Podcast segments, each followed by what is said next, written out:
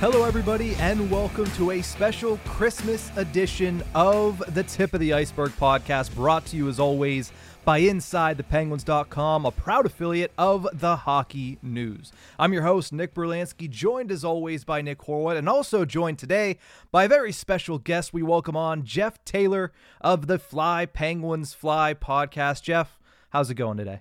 Happy to be here. Big fan of the show. As you know, I listen all the time and uh, always a pleasure to to join you too. Thank you. It's always great having you. It's always fun running into you at the practice facilities as you did a couple weeks ago. Um, you were seemed to be working live at the or working live on scene as it as it would be uh, with your microphone out, putting in the work. It's always awesome to see. It's good to see you're continuing your grind. And uh, how have things been working out, or not working out, I guess, but Yeah. going for you on that uh, end of things. Yeah. Oh, thanks. Thanks for noticing and asking. I, I you know, it's always great to see you down there as well. And uh, Nick B, the more of you in Pittsburgh we can get, the better. I know some of that's coming up on the horizon. So, uh, yeah, the other day I just decided to hit a practice. The Pens were struggling.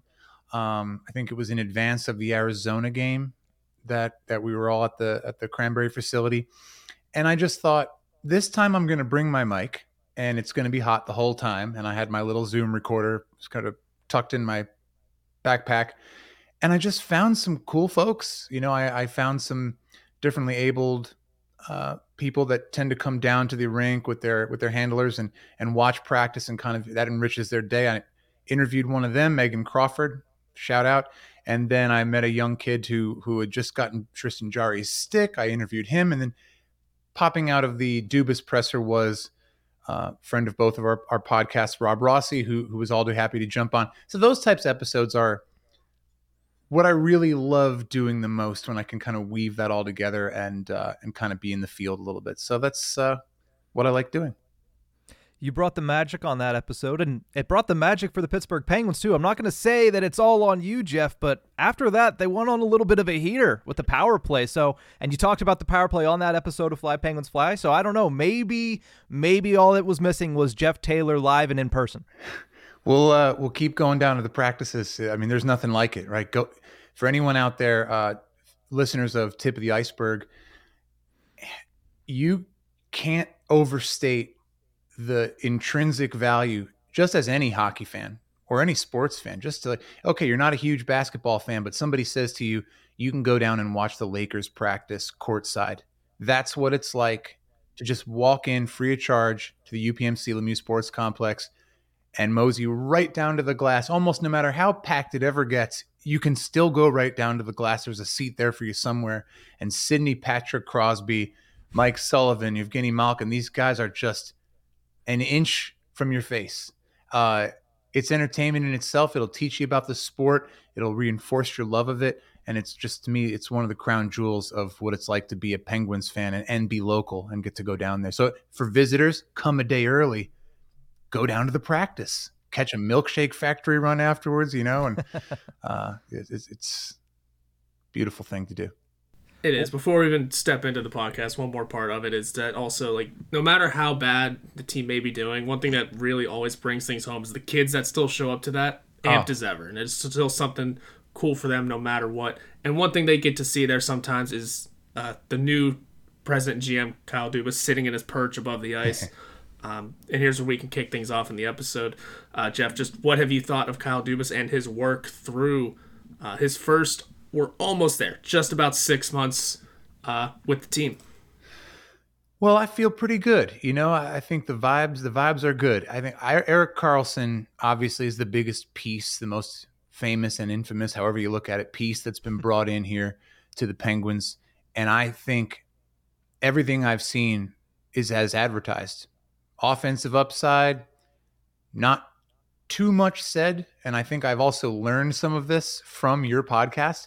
But the idea that, hey, here's a cool take, and I forget which one of you said it, Nick or Nick, that it really wasn't advertised that Erik Karlsson was going to come in and revolutionize the Penguins' power play. He's got the skating to do just about anything. So if he sets his mind to it, and if he makes a mistake, he can he can actually get back into the into the action faster than almost anyone else on the team, just instantly. That's how good a skater he is. Um, but it, it's it's obvious that he's been a great addition. Also in the locker room, uh, there was a piece I read recently. I think it was was it Yohe or, or, or Rossi for the Athletic who wrote the piece about Karlsson and Letang's interactions, and Karlsson just speaking so glowingly about Letang. I mean, th- there you go. There's a picture of who Erik Karlsson is and what he says when when uh, when interviewed. All right, I'm I'm yammering and stammering. You know, we also we don't see there's no Mikael Granlund around currently. He was definitely at least at the time and and in that place dead weight on the Penguins. I'm gonna not try to opine or or get too detailed about things I haven't put a ton of thinking into. I, I kind of know where this conversation is is headed. Eventually, I'm gonna let you guys steer it. Um, but uh, I, Kyle Dubas, all things considered, he's a great communicator. You know, he he learns a journalist's names by uh, individual first name basis. I know you guys have all, uh, Nick uh, Horwat, have been referred to as. Well, a lot of times I hear him using uh, you're probably going to be modest and say he doesn't know who you are or something. I don't, but I, I don't think he he's does. gotten around to mine yet, but he's definitely he definitely knows everyone else. But I, I, I think he knows who you are. I think you know you, you you're doing a fantastic job out there as well. And yeah, he just brought sunshine.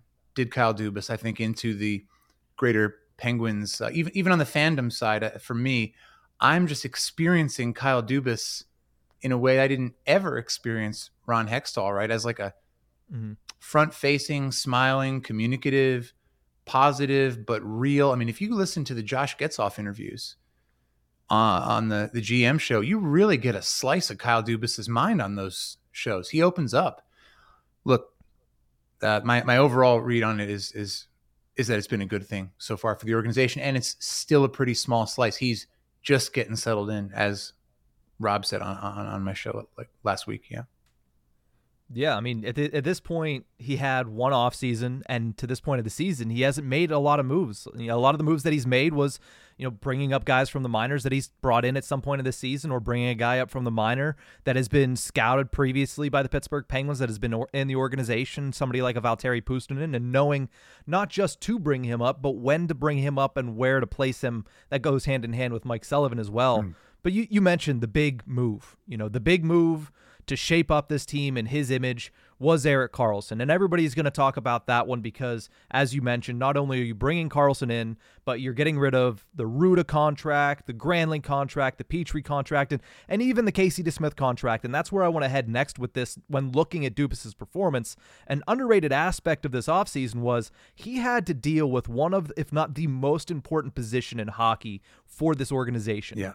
Goaltending in his first day and his first month, it was figure out the goaltending. And it was not an easy answer back in June or back in July. And at this point of the season, we're 30 games in. We don't know if this was the actual answer, but so far his gamble has paid off in net. Tristan Jarry has been excellent, in particular since the move from October to November. He's been excellent. And Alex Nedeljkovic, somebody who was a gamble because the last two seasons did not go well for Nedeljkovic in Detroit. So I commend the ability of Kyle Dubas to bring in two goaltenders that not only have performed well, but seem to be able to share that net seamlessly in a fact set that you see sometimes in the NHL, but sometimes it's more of a a one person type of net. It seems like these two can share the net seamlessly, and it seems like they're both finding their stride in Pittsburgh. Nedeljkovic in his first year, and Jarry in his first year of a big contract.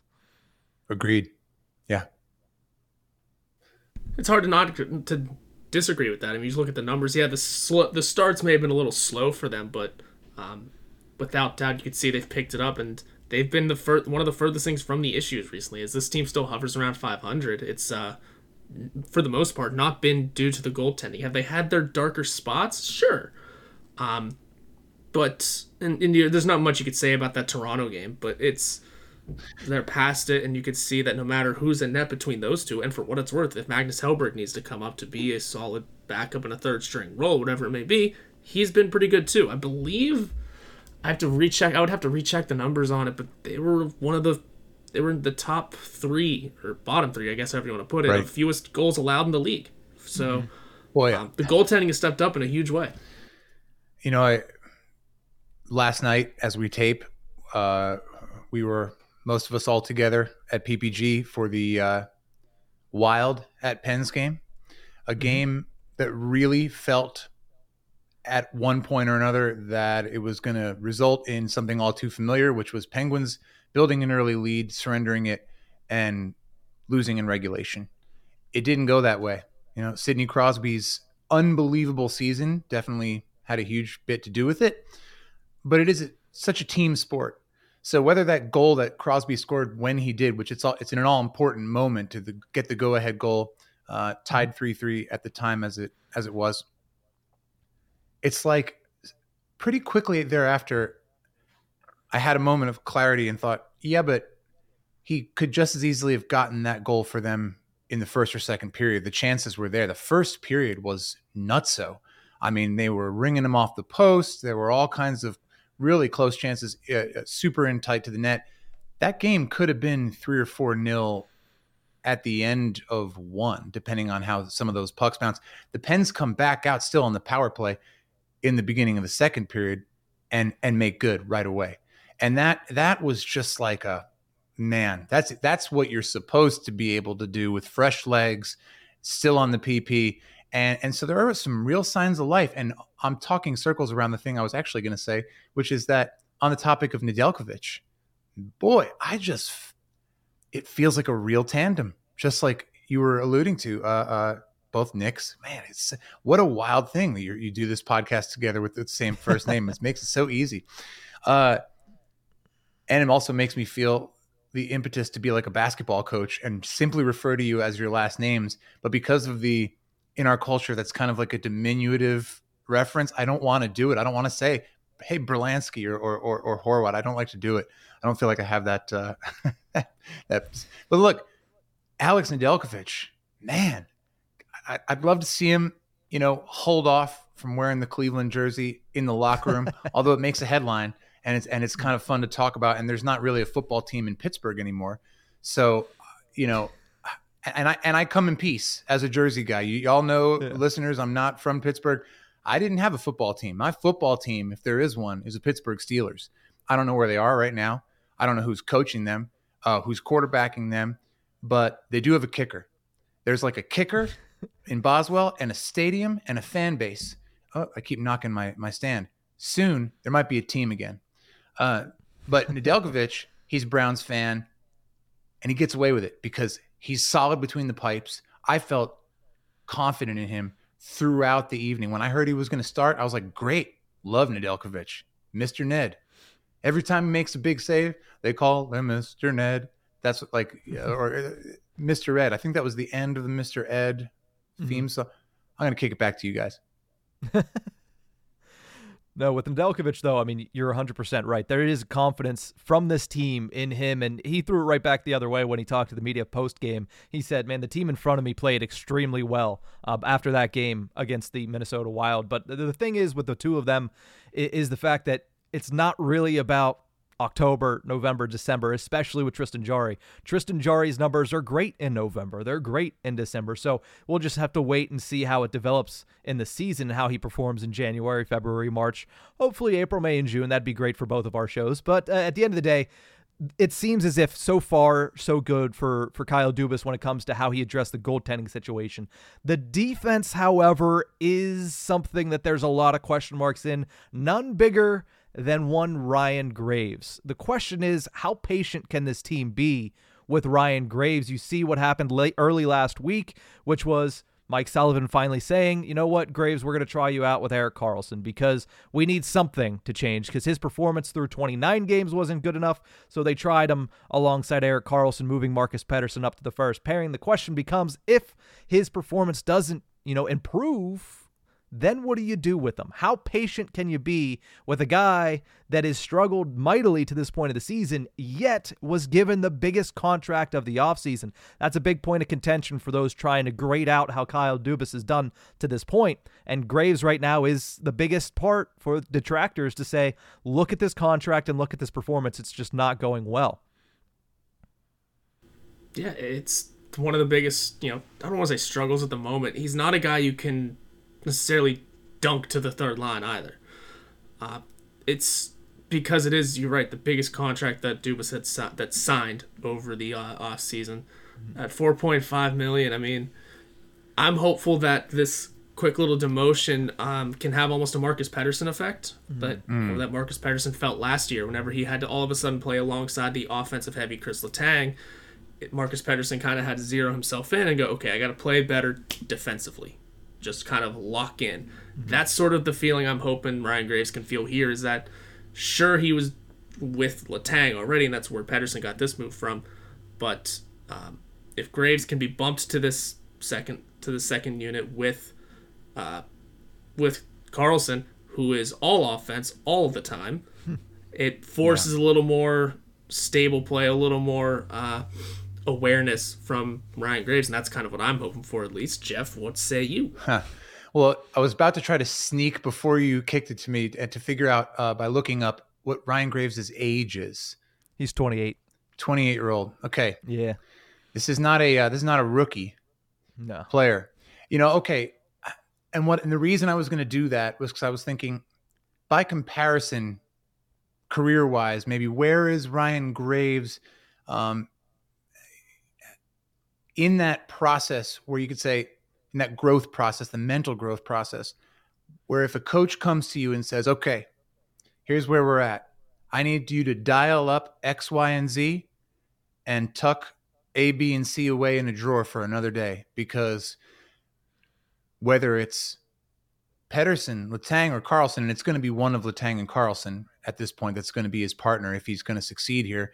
Obviously, there are options of sending him to the third line, maybe switching him and Ludvig or something. The thing is, that second pairing needs to, should have an offensive upside to it. The problem is if both guys on that pairing are tending to commit turnovers, I mean, you need someone to execute what both, frankly, what both Pettersson and Letang are capable of on the top pairing, which hmm. is stay at home defense and puck distribution, uh, control, controlled uh, zone exits and entries depending on the situation. And I'm watching Marcus Pettersson doing these things in real time last night against the Wild. Sorry to keep positioning uh, our, our taping in, in this particular spot in space and time.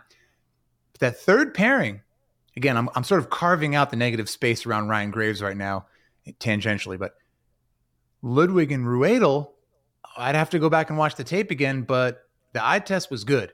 Chad was in elite Chad form. Kirill Kaprizov in his current state of being was no match for GOAT Chad. And Ludvig to me looked pretty solid. With him and Acciari in the lineup, there's a little bit of grit there. And having Acciari back, okay, I'm, I know I'm now. I'm, now we're talking about a a, a fourth liner, uh, uh, offensive player, but yeah, Ryan Graves. Well, I want to couple him up with Radim Zohorna as I talk about him because two enormous men who looked like, forgive me, gents, and I'm speaking to the players because I know they're listening to the podcast right now. A little bit of deer in headlights vibes. Actually, after the game, I thought Z needs a trip cross state to uh, the external film location for American Office, and I thought because I I just don't know at this point what 63 is really contributing. Honestly, it, there's a lot, lot of lapses, and Ryan Graves. That's what I'm noticing when I'm mm-hmm. noticing this. This is that it's good to notice a defenseman sometimes. Like Erik Karlsson's the classic notice him defenseman. Even his mistakes are often. It's like double edged sword. He was probably like a baby hair away from doing something miraculous when that turnover occurred because that's how good a skater and a puck handler and all, all that he is. With mm-hmm. Graves, you know, I, don't know. There's been a few times where he didn't clear a body out of the crease and, and a mm-hmm. goal has occurred. And he is enormous. He's enormous. Like, you, there's something missing there. Yeah, it's certainly something that the Pittsburgh Penguins need him to find in his game. At the end of the day, it's not about, like you said, he's enormous. It's not about skill Physically. at that point. It's about using the tools that God has gifted you himself. And here's the thing with him as well. Yeah. And Kyle Dubas mentioned this at his presser a couple Mondays ago, the day that you mentioned that you talked to Rob Rossi, Jeff, is that he said, you know what? He's somebody that has been a slow starter everywhere he's went. Mm. He was mm. a slow starter in Colorado.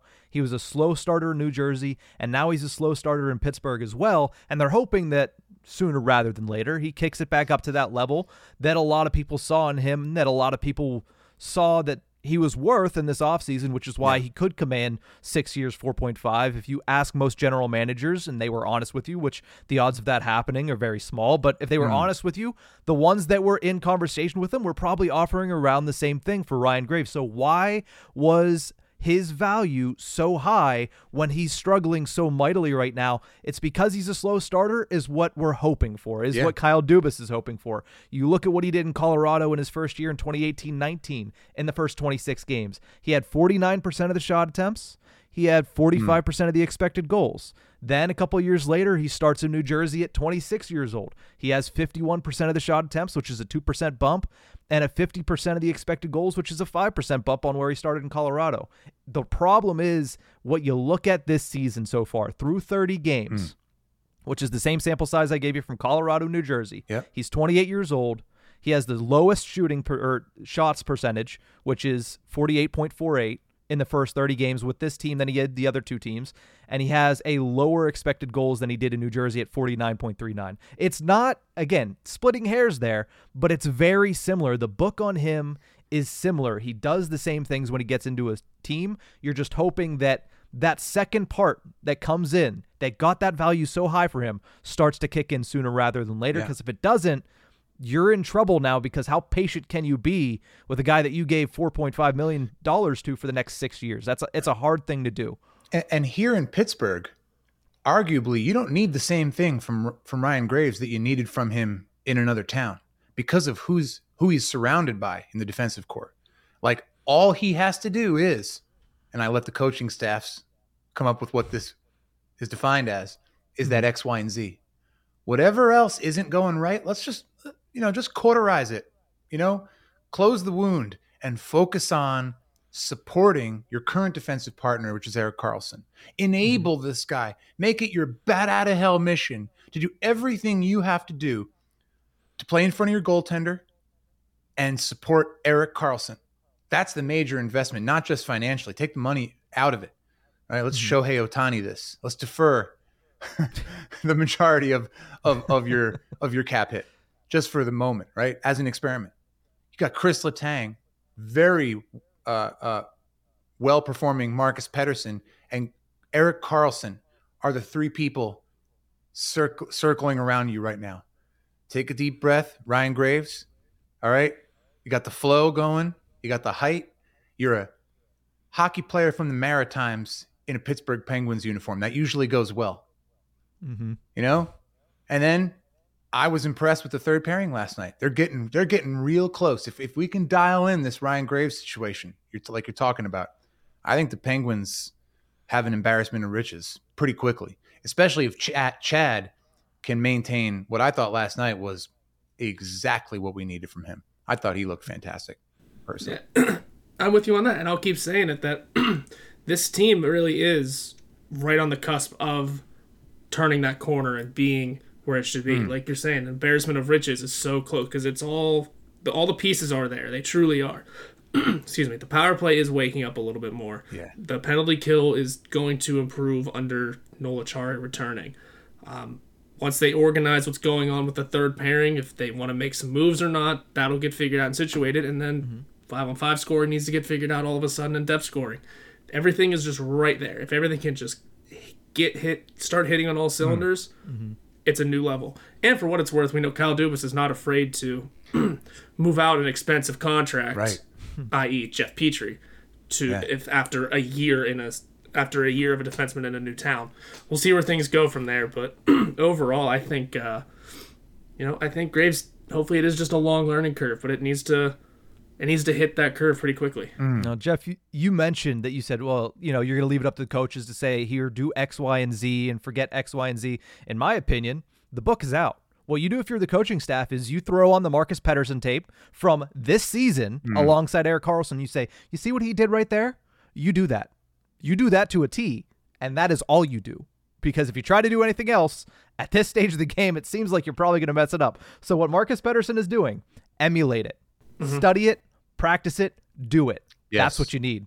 That's what you need totally. from Ryan Graves. That's exactly what you need from Ryan Graves. But you mentioned, and Horwat also mentioned this, that, you know, it seems like defensively, the pieces are there. You just need to figure out where they go. You might need one more piece. Forward wise, I think they're a bit further away. So that brings us to the final question of this show. And I'll lead it off with you, Jeff. What are the Penguins missing right now? What is the biggest need for the Pittsburgh Penguins? Doesn't seem like Kyle Dubas. Well, uh, you know, as this comes out, Kyle Dubas can't make any moves because of the roster freeze of the holiday.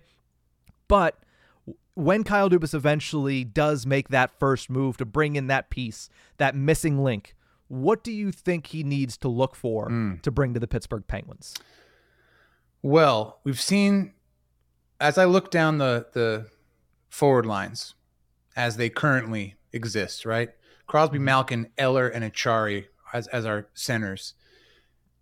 In a in a way, the third line is the biggest question mark for me. Although there have been, you know, uh, I say I want to say pairings, but line combination issues on both of the well, not really the first line, but in a way the first line because injuries have prevented us from really seeing what uh, Rickard Rakell, well, could really look like if he ever got things going.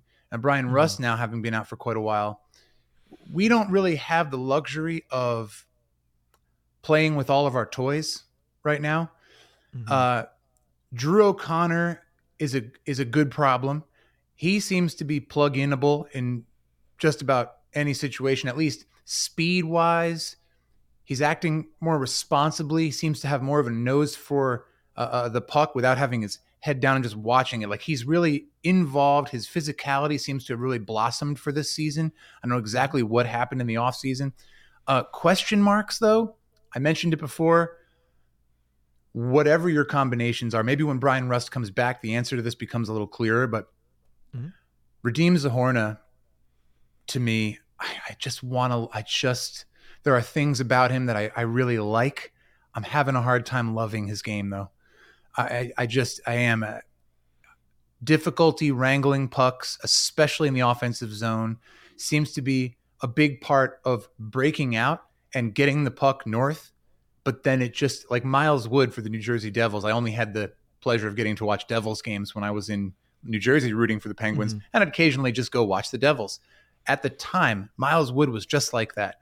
Seemed to like explode and get a hold of the puck and skate with it, and he and then as he would get close to the net, it would just turn off and he couldn't finish for the Devils. I think that may have changed in his career to some extent, but Zohorna, I just don't know where he fits in. Lars Eller can really dance with the puck, right? And, and we remember this uh, shorthanded goal from a handful of games back, and he mm-hmm. danced across the ice to, through two or three guys and, and scored. I mean, that was just one example of some some pretty impressive play from Eller. I'll throw it back to whichever whichever of you cares to to field this. Uh, Nick or Nick, but do you think that any of the current centermen could or should, depending on how trades are organized or players coming back from injury, uh, end up as a winger? Is there is there a center position? Is there a centerman really that isn't in Pittsburgh yet that could push one of these other current centermen out out to the wing? That's kind of my way of answering and keeping, yeah, keeping the take, convo going. You're good. I'll absolutely jump on the lead on this because this kind of goes into what my I think one of the Penguins' biggest needs is, and that is a more offensively minded third line center, not to get rid of Lars Eller or Noel Acciari, but to bump Eller down to that fourth line spot. Right. And move Acciari to a wing. This would effectively also take Jeff Carter out of the lineup, probably. Um, or Matt Nieto, whichever way they want to go, because I know Jeff Carter's played fairly decently recently. We discussed that earlier. Right. So there are that I think that's kind of one of the steps is in my eyes at least one of the biggest needs to find a new third line center whoever it may be just someone who has some offensive gift let me throw this one out there to you. Hmm. Maybe a second line center and bump Malkin to three because he's hitting that age. That's a bridge for a different day. I didn't mean to start hmm. that fire, but you get what I'm saying. A another offensive minded center who can bump Lars Eller to the fourth line, Hey, move Noel Chari to a wing, the and then roll from there. Bring it. Start the Bring the scent. Like I know you're not suggesting to the coaching Right. staff that they go do that, but I love I love that, and I that's why I love this podcast. Actually, you guys have been you've been shooting from the hip the last Mm-hmm. 20, 30 episodes. I've really been uh, getting some ideas from you. Maybe you allude to something and then you say like you just did, Nick Horwat. You said. I'm not saying that we do, but this is the podcast where the ideas are originating because you guys are bouncing those ideas off each other. It's a lot of fun. It's fun to think that. the way that our brains work too. I- I- Horwat's in love with Elias Lindholm. He's just not going to say Elias Lindholm on the show.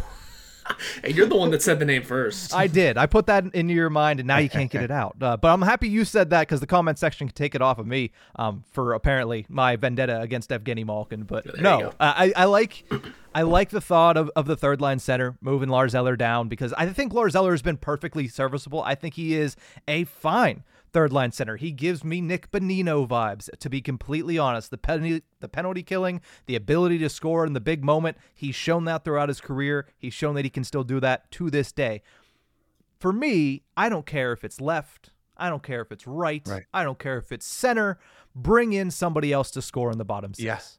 And and Jeff alluded to it earlier. Maybe that's because Puustinen is performing well in the second line. Maybe that's Bryan Rust oh. getting healthy and Bryan Rust being in the bottom six. Or maybe it's Jesse Puljujarvi once he's done using a walker to get around after his double hip surgery. Maybe he is a good player there. Or maybe, just maybe, you go out and you find somebody else. I like Anthony Duclair. Some people disagree with me. That's fine. But at the end of the day, you need to bring somebody in because Jeff, you mentioned it correctly. Duclair. Drew O'Connor has looked good. Drew O'Connor has looked good, but at the same time, Drew O'Connor is giving me very, very big Teddy Blueger vibes in the way Hmm, that interesting. you're loved by the coaching staff. You're homegrown practically from this organization. Yeah. They want to give you a bigger opportunity, but when you've gotten it, you just haven't quite fit that role. Drew O'Connor's fine as a third line left wing. He's better as a fourth line left wing if you can get somebody to come in and score because I don't think Drew O'Connor has shown you enough finish to be a everyday third line player Yeah. in a team that really needs more third line scoring. And you talk about big opportunities for those people on the cusp, like an O'Connor or at the mm-hmm. time a Blueger. Well, Teddy Blueger got the biggest possible opportunity he could have gotten and got to hoist the Stanley Cup, right? Uh, Jared McCann, super talented, touted player, brought up through the Penguin system in, in many ways, right? Uh, am I? Am I? Inc- I'm incorrect about that. Actually, he No, came from another organization. From Florida. That's right. Yeah. uh, the biggest opportunity he could ever have been given was to get out to this brand new franchise and be part of the Seattle Kraken. It worked out for him, right? So, Mhm. yeah, I, I'm, I happen to have grown up, as I talk about all the time in my my podcast, on in a town that basically borders the town Drew O'Connor grew up in. So I have a little bit of an attachment as a fan. But yeah, no, uh, hey, you can call Evgeny Malkin's line the second line too, without it actually being the second line. you know who who can you bring in? What? Sorry, uh, you know, but no, he he uh, three years Super League. I mean, that's he comes out last. He he will be the second line center pretty much until he retires, and I think he should be. But there there were a couple of moments last night. For instance, there was kind of a wholesale change occurring uh, last evening against the Wild as the puck was tri- trickling up the boards just past the benches, and Malkin touched the puck to kind of advance it up to a forward who was closer to the the ozone at a time when I wasn't totally sure he was allowed to do so, and then jumped on the bench. And I thought this was just one of those moments where you get that feeling that he's kind of just out for a skate at a moment when he should really be hustling. But that's more his mo than his actual reality if you watch if you watch him more closely. And uh, of course, he gets a goal last night. He's up on the rush, two on one, which brings us to Valtteri Puustinen again. I mean, my goodness, did that guy look like a role player on the top power play unit? I thought because of how invisible he seemed, I, I actually didn't even realize that's who was on the power play unit because I hadn't Mhm. paying as close attention, um, in spite of what I had tried to report on my podcast. But he just was facilitating this puck movement. there were a couple mm-hmm. of early on, they didn't score on it, but there was like a tic tac toe backdoor play the Penguins yep. made. I was like, whoa, they looked like the New Jersey Devils power play for a second there, or like an Edmonton, uh, uh, you know, where where you have a tremendous amount of skill and kind of gunslinger vibes mm-hmm. happening, which we remember from 2016 and 2017 with the Pittsburgh Penguins when they were the envy of the league and, and, and had Phil Kessel, of course, and things were just a little bit different. But yeah, oh, you mentioned Puljujarvi. You mentioned what a cool story that would be on the night that the Penguins decide not to touch the trophy uh, when they win three rounds.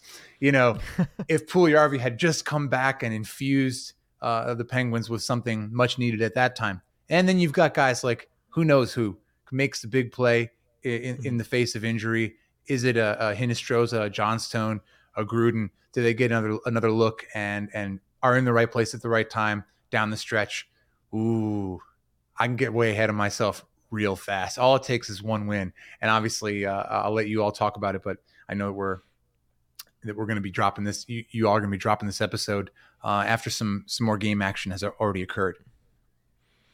Yeah, I mean, at this point, you, know, you look at the season and, and you look at what they need, and at the end of the day, you know they need a trade. Like we we've we've all said something, but we've all said that they need something from outside of the organization at one point or other, and that's going to be the big thing. from thing inside the, the organization. Or you could bring I don't know. I don't know. I don't. I'm wearing one, a Matt Cullen jersey for those that audio one, only. I think he's done. he's hung him up. Yeah. He might not be coming back out. And if you're going to resurrect somebody from the front office, I don't know. Jason Spezza was pretty good on the power play in his day as well. Or Amanda but, uh, Kessel. Uh, or Amanda. Well, Amanda Kessel is probably the best option of the three at this point. Uh, but at the end of the day, you look at this organization, you look at what Kyle Dubas has done in his first six months. There's been a lot of turnover. The team might not have responded right away, but we'll have to wait and see what the progress is going to look like as we wait and watch what he is going to do with the moves in mm. season. That's going to be a big test as to what Kyle Dubas's first year looks like, is how he's able to adjust on the fly to this team that he put together on the ice. But that is going to do it for this episode of the Tip of the Ice-Burgh podcast. Thank you once again to Jeff Taylor for joining the show. Jeff, let everybody know where they can find you and where they can find your podcast. Uh, I will. The last thing I want to say is I've got a game mm-hmm. circled. It is Ooh. New Year's Eve at home versus the New York Islanders. All of this leads up in many ways in my mind to that game. I really want the Penguins to take that one versus Islanders. Okay, mm-hmm. where can you get Fly Penguins flights on all basically on all the uh, podcast platforms Apple, Amazon, Spotify. Uh, we're on Twitter at Pens Pod. I'm on Twitter at PensPod underscore JT. My co host Jordan DeFigio at Fidge Newton. And uh, yeah, show's free to all. Go check it out. Enjoy. Well, thank you once again to Jeff, and thank you to once again to everybody that has tuned in and listened this year, whether it be on YouTube at Inside the Penguins, whether it be anywhere you get your podcast from at Tip of the Ice-Burgh Podcast. It has been a great year in 2023. We expect big things in 2024 for the show, for the Penguins, for everyone involved.